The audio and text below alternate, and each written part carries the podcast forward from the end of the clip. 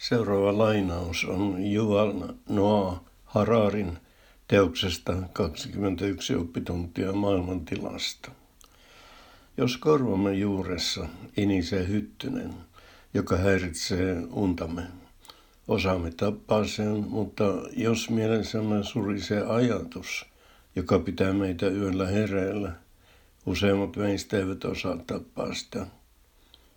Olen niitä, joita etenkin ikävät ajatukset pitävät yöllä ja varsinkin aamuyöllä itse pintaisesti hereillä.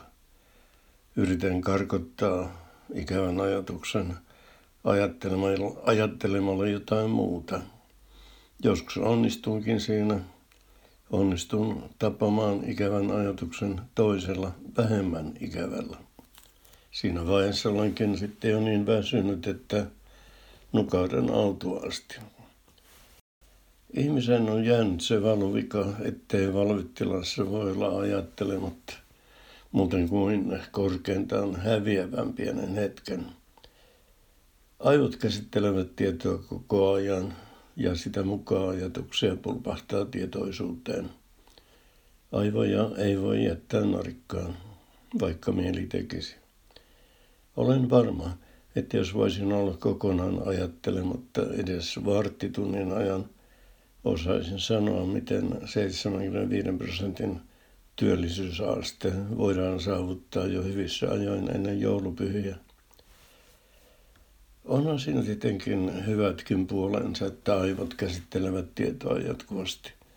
Esimerkiksi kaupunkiliikenteessä ajaessaan on hyvä pysyä valppaana koko ajan, ettei polkupyöräilijät aja päälle – polkupyöräilijän tai auton tai jalankulkijan tai auton eteen loikkavan oravan väistäminen vaatii nopeaa toimintaa. On tehtävä päätös sekunnin murtoosassa. Tässä kohti kuvaan tulee mukaan algoritmi, joka on yksityiskohtainen ohje siitä, miten joku tehtävä suoritetaan.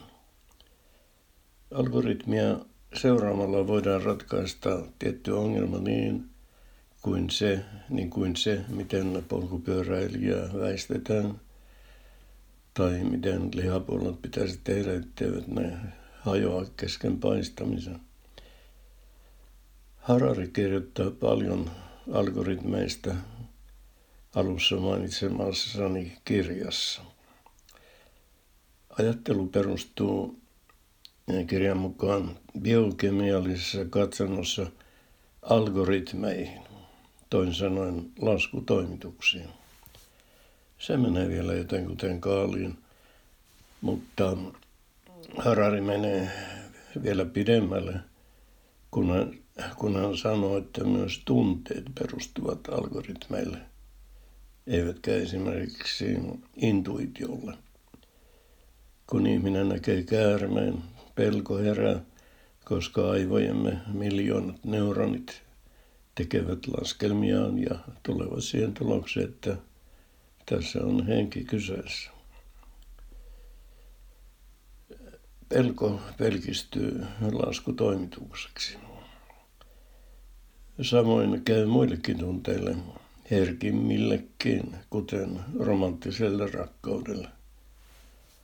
Sukupuolisen vetovoiman tunne syntyy, kun biokemialliset algoritmit laskevat, että lähistöllä oleva yksilö tarjoaa korkean todennäköisyyden onnistuneille parittelulle, sosiaalisten suhteiden luomiselle tai jollekulle muulle tavoitellulle päämäärälle.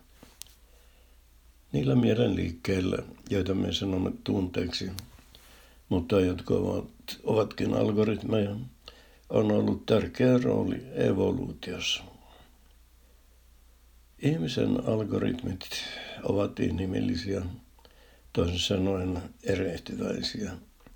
Hurraare emanum est, vai miten se nyt olikaan.